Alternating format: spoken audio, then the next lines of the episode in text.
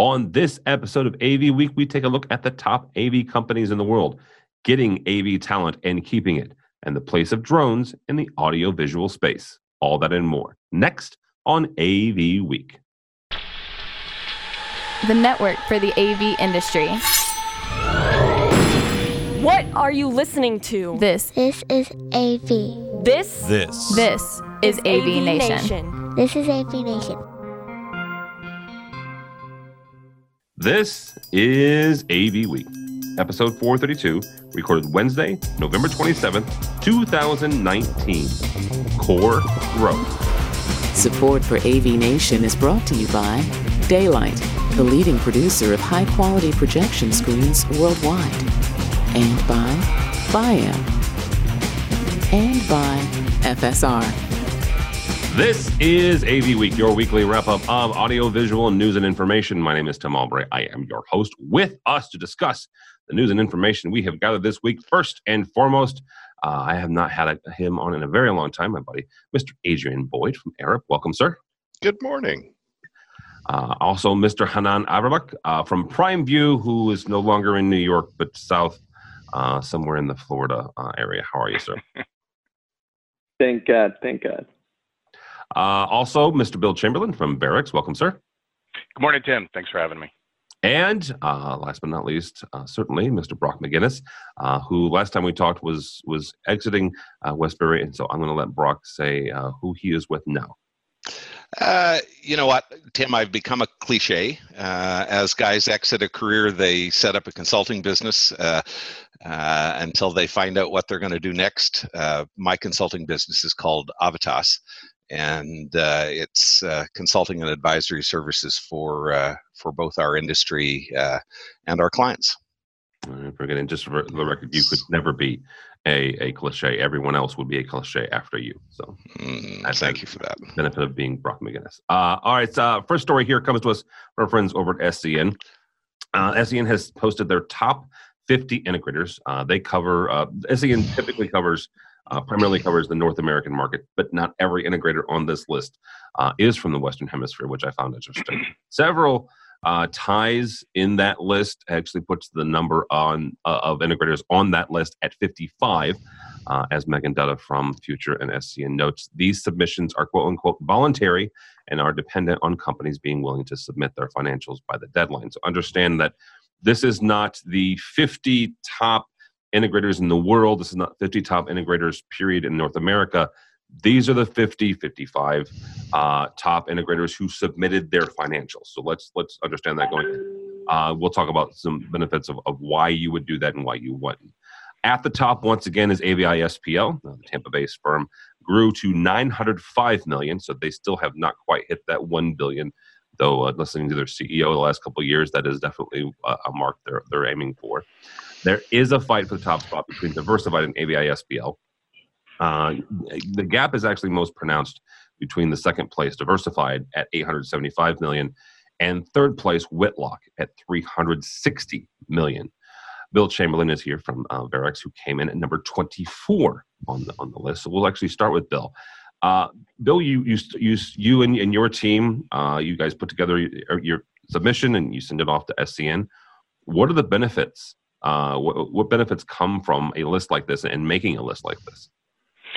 Yeah, thanks, Tim. You know, it's interesting because there are differing opinions about whether or not um, it's beneficial for a company to provide it. It provides insight into what you're doing from a revenue standpoint. A lot of companies don't like to share that info.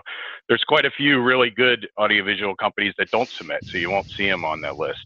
Um, We prov- we find it as a value because it kind of provides a snapshot of the industry and the growth that we're seeing.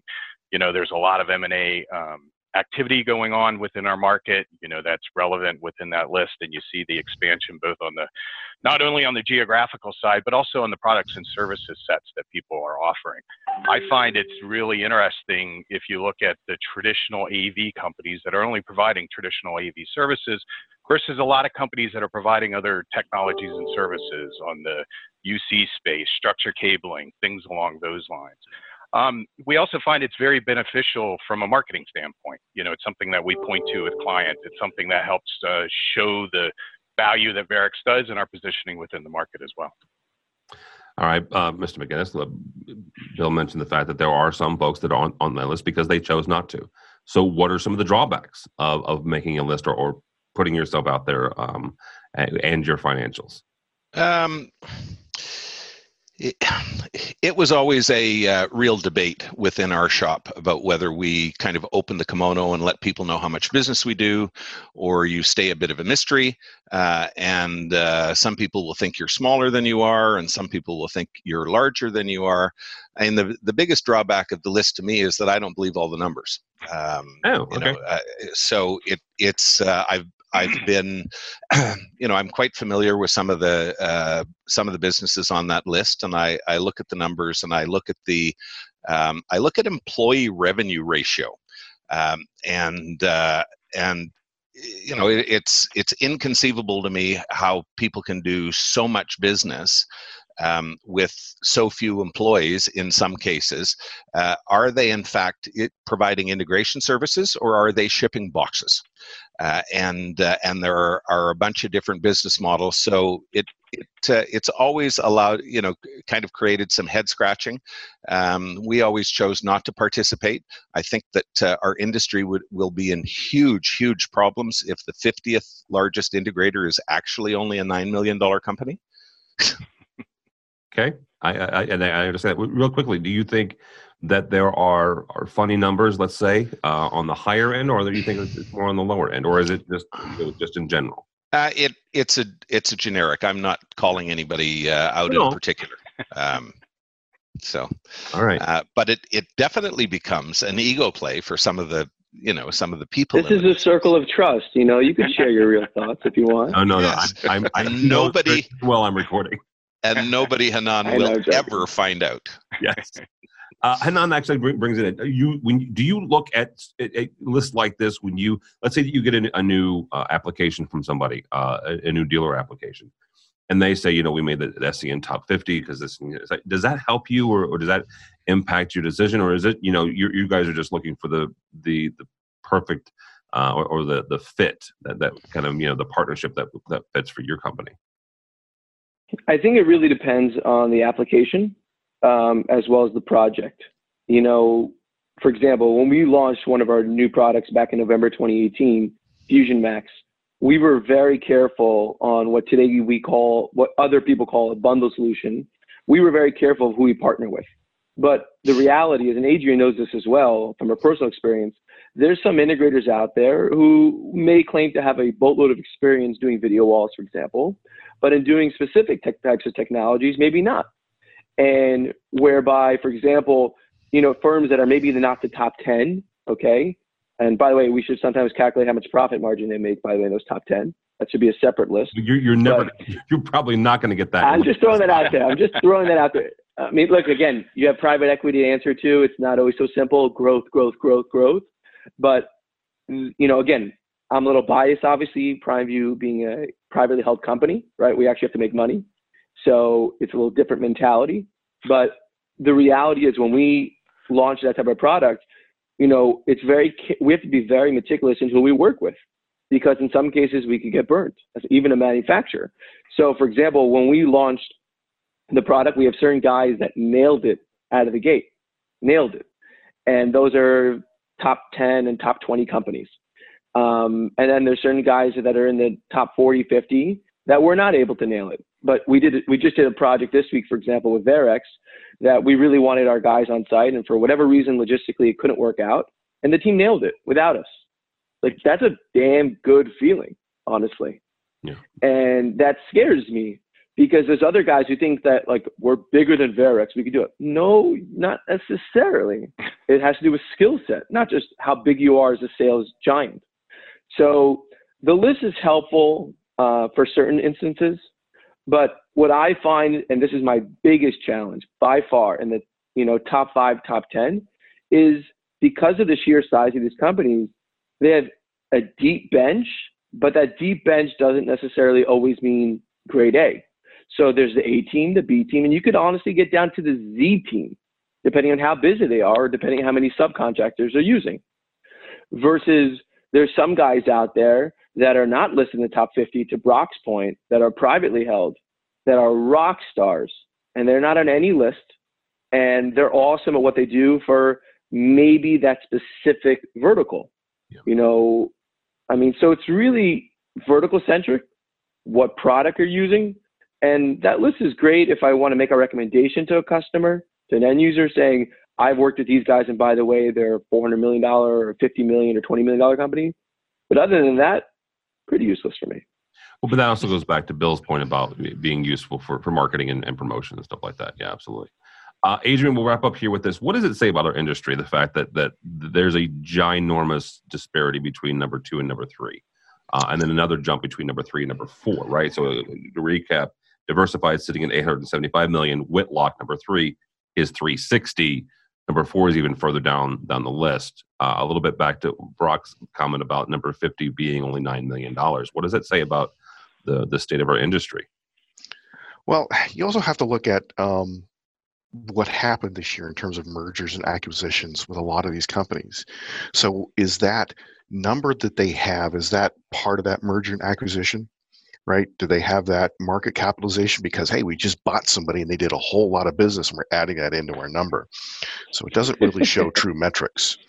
Uh, the other thing is uh, the numbers, when we look at it overall, are they really accurate? Because it's voluntary, there is a propensity possibly to, to fudge numbers, to, you know, um, you know, no one can say that's happening, but it's voluntary and you take it with a grain of salt. Uh, when we look at it as, you know, as a con- as a consulting group, um, it kind of says, okay, we we gauge this. We can look at this going, okay, these are the top reporting integrators in a market. Mm. Um, do they have, have? Does our experience with them in the past warrant what they say that they actually can do? Mm. Some integrators we've had excellent. Um, projects with them, they hit, you know, they they hit all the marks, and other times they don't. So um, a lot of it, when it comes to our, our disciplines and our, our, our teams all over the world, we just kind of have to, we're, we're looking at it as a larger, what's the best for our client. Um, and, you know, this list is good, you know, sort of as an industry peg, but you kind of have to take it with a grain of salt. What I found very interesting when you kind of read through the article was just all of the comments from the executive leadership in a lot of these firms. And the biggest takeaway I have um, that we see is just employee retention and the skills gap we have in the industry. And you kind of yeah. notice that more and more as recruiters have become far more aggressive um, uh, in the last, I would probably say the last two and a half years, they become extremely aggressive in trying to find um, top talent t- for a lot of these organizations that now go, we have a huge skills gap. We've done a, you know, we have to go to the next level, but we can't get to that point because we either don't have um, the capitalization to make that happen or the project workload. So it's very different. So when you see A V I S P L at, at such, you know, Uh, nine hundred five, right? In, in terms of reporting, not, you know, one hundred five million dollars, and you start looking down the gap, you know, how are they maintaining their talent, and how are they, um, and how is that talent um, being adequately, you know, um, uh, compensated to keep that revenue going? Because as Hanan said, you, you have the A teams, but then you start running down to lesser and lesser skill sets, which does impact a company's bottom line if they have a bad a bad project, you know. Mm-hmm. Absolutely does. It actually goes back to uh, a story, a cover story that our, our friends over at A V Magazine did. Uh, I want to say this, the the October, November, November, December issue uh, called Breaking Point. Uh, and they looked at the skill set and the, and the this disparity in the skill set in the industry. And, and during it, they, they interviewed several folks, some staffing and um, agencies as well over, over in the U K. But I would I would kind of transplant that over here. Adrian makes a very good point. The fact that that there are some some some high talent, very high, t- highly talented folks that are going to get not not necessarily poached, but certainly approached. Right? Uh, all of us on this call have gotten the unsolicited LinkedIn message saying, "Hey, are you looking?" Um, Brock, you might want to go back through some of those. um, But you know, all of us have gotten that, right? I've gotten that, and, and I, I, I run A V Nation, right? So you know, it's it's a, an ongoing issue, but it goes back to Adrian's point: is how do you keep your your employees happy? Um, yes, everybody has a price. Goes back to the old wrestling days of, of the million dollar man. Everybody has a price, right? The question is, what is that price? But some of that is also, you know, um, um, standard of living, right? And and your comfort level and, and work life balance and everything else that kind of works into that. It, and not just for people, Tim. This is for companies. Mm-hmm. Um, growth. Uh, in terms of top-line sales dollars, does not have to be the ultimate objective. Companies can be right-sized. Uh, you know, they, they right-sized to serve a market, right-sized uh, for the capability of the management, right-sized for the amount of working capital uh, that's available. Uh, you know, you you want to open up five new offices. Well, you're going to sell your soul to somebody else's money. Yeah.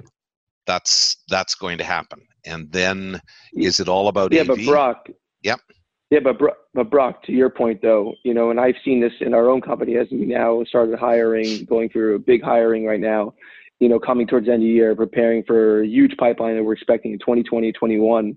You know, we had to expand because we have customers that are taking us to Egypt. We have customers taking to Africa. So, you know, I think if you grow too slowly sometimes, yes. right? Then you and they, uh, you can't necessarily sustain growth, um, let alone keep up with it. So I think to a certain point you have to, and again, that's coming from a manufacturer standpoint. Obviously, it's a little different on an integrator side, and then obviously it's even more different on a consultant side. Um, but you, if you see growth coming in your pipeline, putting the recession, looming recession aside for a second, I'm not going to get into the economics here, but you do have to prepare for that growth. And otherwise you will be skinny um, when it comes to resources. Yeah, you, you have to you have to make sure that you hire for growth. I mean, it, we, we did hear that A V Nation, uh, the first of this month, we, we added a, another folks, another person to our team, Lenore Elaine. She is our new uh, editor for the site, right? Lenore takes care of all the written stuff, um, takes me out of it. Again, you go, goes back to what do what you're good at, right? Focus on what you're good at. And I'm not good at that. And Lenore is. So, um, and, and really, it's more of a, an understanding of what a, organic growth is for your business, right? We have a lot of integrators that um, naturally grow as the market dictates. So they add new offices because they see an opportunity. They have clients that say, hey, we, we need support and assistance, um, especially when you look at enterprise clients.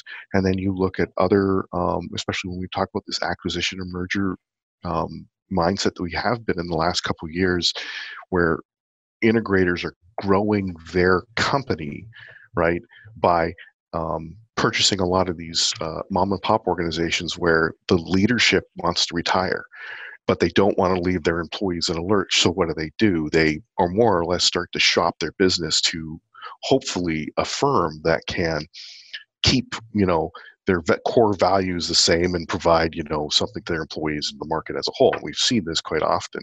And, and even in through the advertising of this article, when you get into the P D F, there's a, there, there's a, Capital, um, I forget the name of the company, but they say, hey, we advised all of these other companies on their merger and acquisition, right? So it's it's when we look at dynamic growth and organic growth, it's something to kind of be mindful uh, overall with our industry. I think it's important as yeah. well in the fact that, you know, you really need to focus your growth on your core clients. You know, uh, you, for us on the integration side, our core clients are those enterprise clients. And as their audiovisual teams and their audiovisual investment in technology grows, you got to be able to grow to support them as well. All right, guys, let's uh next story here, which we'll have time for one more, because uh, we could probably honestly do the entire episode on this, and Megan Dutta would be completely okay with that. She'd be fine. Just I'm okay with that. Talk about her article the entire time. But uh, next story actually comes to us from our, our friends over at A V Magazine. twenty nineteen Nanchang Flight Convention highlighted a drone swarm that created an animated ghost plane. More than eight hundred drones were used in the various animations. It wasn't just the drone, uh, the, the ghost plane. There were other ones as well. This brought to mind to me the very first time that Stampede brought the drone pavilion to Infocom and I S E. Oh my Lord, was their hand wringing. It was, it was uh, not quite apocalyptic, but it was really close. What are they doing? What is Stampede thinking? What is Infocom thinking, right? That drones don't belong in the A V industry. That was the, that was the standard, you know, drumbeat. And yet they continue to do it, right? They continue to bring drones. They continue to highlight. The A V Magazine S C N, we've probably posted, I know we posted stories about drones and various applications. So Brock, I'm going to start with you on this. Um, this is obviously something, at least in the staging and events space, right? Which, you know, in my opinion, staging and events, live staging and events is still part of the industry. Where do drones belong? I mean, oh my, oh my gosh, Tim, they're, drones are the ultimate lighting effect. Okay. They're entirely programmable. They require no rigging. They can go anywhere and do anything you want at any time. They're, um, uh, you know, having spent the nineties uh, in that rock and roll and entertainment space, uh, I, I can't imagine, I can imagine all of the things that one could do with a fully programmable light that now can fly and do anything anywhere. It's amazing. Um, when Stampede came in, you know, uh, they were about content capture. This is a content capture accessory. That's that's the Stampede drone. You you know you put a camera on it uh, or some other sort of sensors, and and it's about how to do a different shot and how to do it more cost effectively. Uh, but the uh, you know the drone stuff that we're seeing at uh, at major outdoor events, which probably costs somewhere between a gazillion and two gazillion dollars, um, are uh, are it's fireworks you can control. It's amazing. Yeah, I love them. The, the gazillion is an official quote for, from the consultant. So well, it's uh, it, it's uh, yeah, plus or minus, plus or minus five percent. Um, consultants always underestimate, right, Adrian? So I'll, I'll bring Adrian in on this. What what is take take what Brock said from from where we were to, to where we are now. What What does this What does this mean for the for the industry? Uh, you know, when we look at like the, the drone, it's another it's another tool for in that tool belt, right? So when we look at the application it was used in, it's part of an effect. So that works great. Um, we've uh, you know we've seen integrators doing some very interesting things in terms of using drones to pull cable, and you know back it harkens to the old day of of when you you know had an R C car running across a ceiling grid pulling wire, right? Um, so it's a natural evolution. Um, people find new ways to take any technology for good or for bad. Um, I certainly think that, you know, if you're going to have thousands of drones doing an effect in a, in a venue or outside, you know, make sure nothing else is flying there. But uh, it's just a natural evolution. Um, as technology get better and, and that, you know, automation aspect of it, it becomes a, a smoother transition. We will see these more and more. Um, some integration firms will not um, rapidly you know, see this, you know, they'll, they'll be like uh, too late to the party, while others will, will embrace this and they will be successful with it. That's, it's just how it is. Bill, um, actually, Adrian brings up a, a good point in making sure that the airspace is clear. When, when you know, what what do we have to, as an industry, need to make sure that we're aware of? And there, there are, in the U S, there are certifications, you know, F A A certifications you have to get now to get certain levels of, of drones. Yes, I can go out and I can spend fifty bucks and give my give my eleven year old uh, a drone, but if I want it to be this type of drone, then there are certain you know there are certain certifications that we have to get. But as we're looking at this as an industry, what what do we have to be careful of? It it's an interesting interesting question, and the fact that um, it's going to tie in a little bit to the next question when we talk a little bit about the A D A on the different regulations that there are be between countries. Because from our standpoint, we do a lot of international business, and we we deal with a lot of different regulations. From our standpoint, we base most of it on the U S um, U S-based regulations and kind of follow that. From from we let me step back for a sec. I attended Pivot to Profit a couple weeks ago, yeah. a few weeks ago, um, and one of the pieces the N S C A was really pushing on was the different regulations going on on a state-by-state basis. You know, I think they spoke a lot about you know power over Ethernet and the effect of um, heat on uh, Cat five cabling and things like that. And it seems that every single state is pushing their own regulations when it comes to these new technologies that we're dealing with on, uh, from a commercial A V standpoint. Drones is just another one of those. As you mentioned, it affects the F A A and the regulations, but there's also individual state as well as individual, um, in the U S, individual uh, county and city regulations that you see, especially in some of the larger states like California. Um, I think it's important for us to keep mi uh, mindful of that, and I think it's important for us to, you know, make sure that we're um, following N S C A and some of the other uh, industry um, partners that are making sure that we're not getting impacted by that. Yeah, absolutely. Hanan, I'm going to ask you a very unfair question. I'll admit that going in.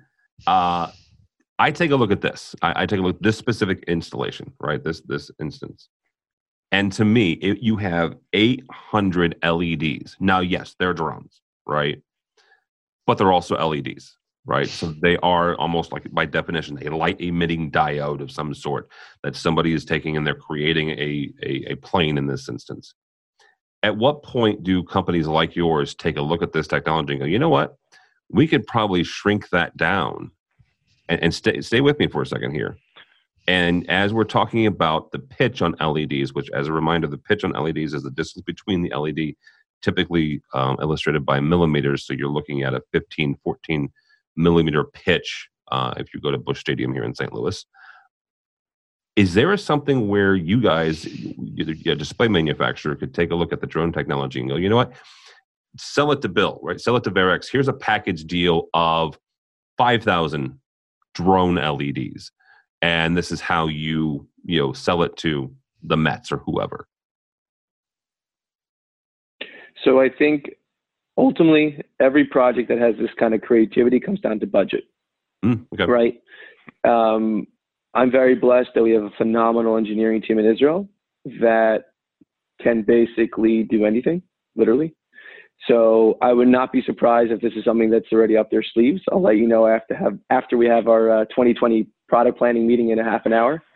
Um, but I will say this, that two of the verticals that we are um, very heavily interested in and see a lot of growth potential for the upcoming years is stadiums and arenas, which is a new market for us over the last few years that we've invested in, and we're doing some big ones, yep. um, as well as house of worship. And both of those verticals are um, very heavily invested into the drone technology, from promotional videos to how they capture instances, to how they create the wow factors that Brock spoke about. Um, and I would say that everyone in those verticals are utilizing a drone in one way or another, from a small church in Missouri to a larger church in New Jersey to a mega church in, in Prestonwood, Dallas, Texas. And nothing against Canada, Brock. But the um, they don't fight wars with anybody, we know that. But the the reality is is that when I went to C E S seven years ago, six years ago, five years ago, before Stampede made their birdcage of drones, okay? Um, and it looks like a petting zoo, for God's sakes. It drives me nuts. But I saw drones there, and I sent pictures to my wife, and she literally thought I was looking at a petting zoo at C E S years ago. And I think that's because there is a lot of concern on how these drones are used. And I'm not going to go into the Terminator mindset where all the machines are uncontrollable, right? That would just create fear in the in, in the industry.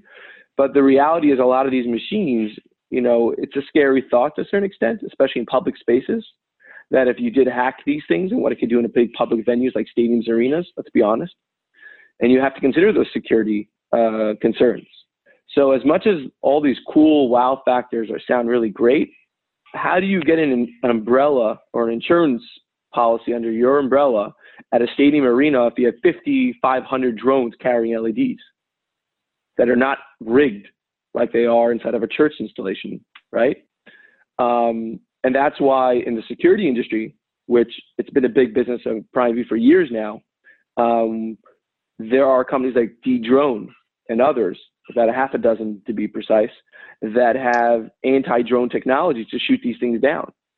But when you get to the large venue areas, what happens if a, I don't know, five hundred pound or one thousand pound uh, drone drops an L E D inside of an arena? Well, what what happens? They don't weigh they quite that much, um, but it's it's a good point. No, right? It depends. No, no, it, it, it is a good point in the fact that that there are security concerns because these are computers, right? And and you you they are. Uh, there's a couple of folks that have looked into the the hackability uh, of drones in those systems. So that is actually so absolutely something that we need to keep keep keep track of. So I'm sure Tesla will will make this as an oh, add-on to their Cybertruck. Tesla joke. I was hoping that we would go with the A T V. With the A T V, of course. It comes with an A T V. Truck. I, I, as, if you bought one, I, congratulations. I'd love to ride in it because I, I do Teslas, but that is very interesting. All right. Uh, that's going to do it. Uh, we're actually recording this on Wednesday uh, before the U S Thanksgiving, um, mainly because, you know, it's the U S Thanksgiving, and, and, and most of us here will, will take that off. And, and Brock will probably take it off, too, just because, you know. Gobble, gobble. Why not? Um, So thank you all so much for, for joining me on this on this Wednesday before Thanksgiving. Mister Bill Chamberlain from Verrex, thank you, sir. Thank you, Tim. Appreciate it. How do people get a hold of you or Verrex if they are so inclined? Yeah, the website for Verrex is w w w dot verrex dot com. That's V E R R E X dot com. My email address is bchamberlin, B C H A M B E R L I N, at verrex dot com. All right, very good. Mister Hanan Averbuk from uh, Prime View, thank you, sir. Thank you so much. Uh, definitely uh, on our website, prime view global dot com. That's right, global, not .biz anymore. Um, nice. As well as on my LinkedIn is definitely a great way to get me. But I want to take a quick ten seconds to tell the industry about a rare talent, Christopher Gillespie, that's available. Um, he's an awesome, rare talent in the industry. And quite honestly, a lot of people look at him as overqualified, but he's available on the West Coast, and he's just a good friend. I believe he deserves the right job opportunity. And how do they get a hold of him? Just get a hold of you? Chris Gillespie, the easiest way, I would tell you Christopher Gillespie on LinkedIn, or just go through me or email C M G I L L E S P I E at gmail dot com. Great, rare talent in this industry. Very good, and, and nice use of our, of our time. And, and send me a link to his LinkedIn, and I'll, I'll put it on, on this episode's page too. So. Uh, Mister Adrian Boyd from Arup, dude, very good to see you. Uh, it's been a while, so thanks for having for coming by. Thanks, thanks for having me. So uh, yeah, uh, Arup dot com. Uh, Arup has offices all over the world. Um, we're probably one of the largest multidiscipline engineering firms in the world. Um, also offices in Europe, um, Australia, um, all over Asia, North America. Uh, we do everything from uh, Uh, M E P, so your electrical, your mechanical. Uh, we do audiovisual, we do acoustics. Um, we do I C T, digital um, uh, environments. Uh, so if you can think it, Arup has been involved uh, in the engineering on one side, everything from um, the, Gherkin, the Gherkin in the U K to even the Sydney Opera House. Um, wow. So uh, it, it's a, we have a very large and deep um, uh, background of individuals, and uh, a lot of times we're involved in projects that we don't advertise, uh, but we uh, but uh, people know our work, and uh, and uh, we we do quite well at what we do. You can find me on LinkedIn. I'm very easy, or if I'm if I get on the uh, the Twitter feed, it's the uh, the A V C A D guy, and with underscores, of course. All right, uh, and last but not least, Mister Brock McGinnis. Thank you, sir. Uh, thanks for having me, Tim. Uh, always a pleasure. Really, uh, really enjoy the communication with so many smart people, and the A V industry has a ton of smart people. So, indeed. And how do people get a hold of you or uh, Avitas? Well, I'm I'm Brock McGinnis on Twitter, uh, where I hang out uh, fairly often, and I'm now Brock at avitas dot com. A V I T A A S. All right, very good. Uh, for me, don't follow me on the Twitters. Uh, it's almost the end of the football season, so go Blues. Uh, but uh, go by the website if you would, please. A V nation dot T V. That's A V nation dot T V. You'll find this program and a host of others. I mentioned this briefly in the middle here, uh, but we have our sales a brand new editor, uh, Lenore Elaine. She is the host of our, our Digital Signage Digest, but she's also the, the editor now of A V nation dot com, oh, A V nation dot T V. Just did that, um, and she's taken over the newsletter and everything else like that. She, she's fabulous, so check her out and check out the website. Also, while you're there, check out the supporter section. These are folks that help us financially, help us bring you A V Week and Resi Week and I S E in about two and a half months' time. So all that and more at A V nation dot T V. That's A V nation dot T V. Thanks so much for listening. Thank you so much for watching. That's all the time we have for A V Week.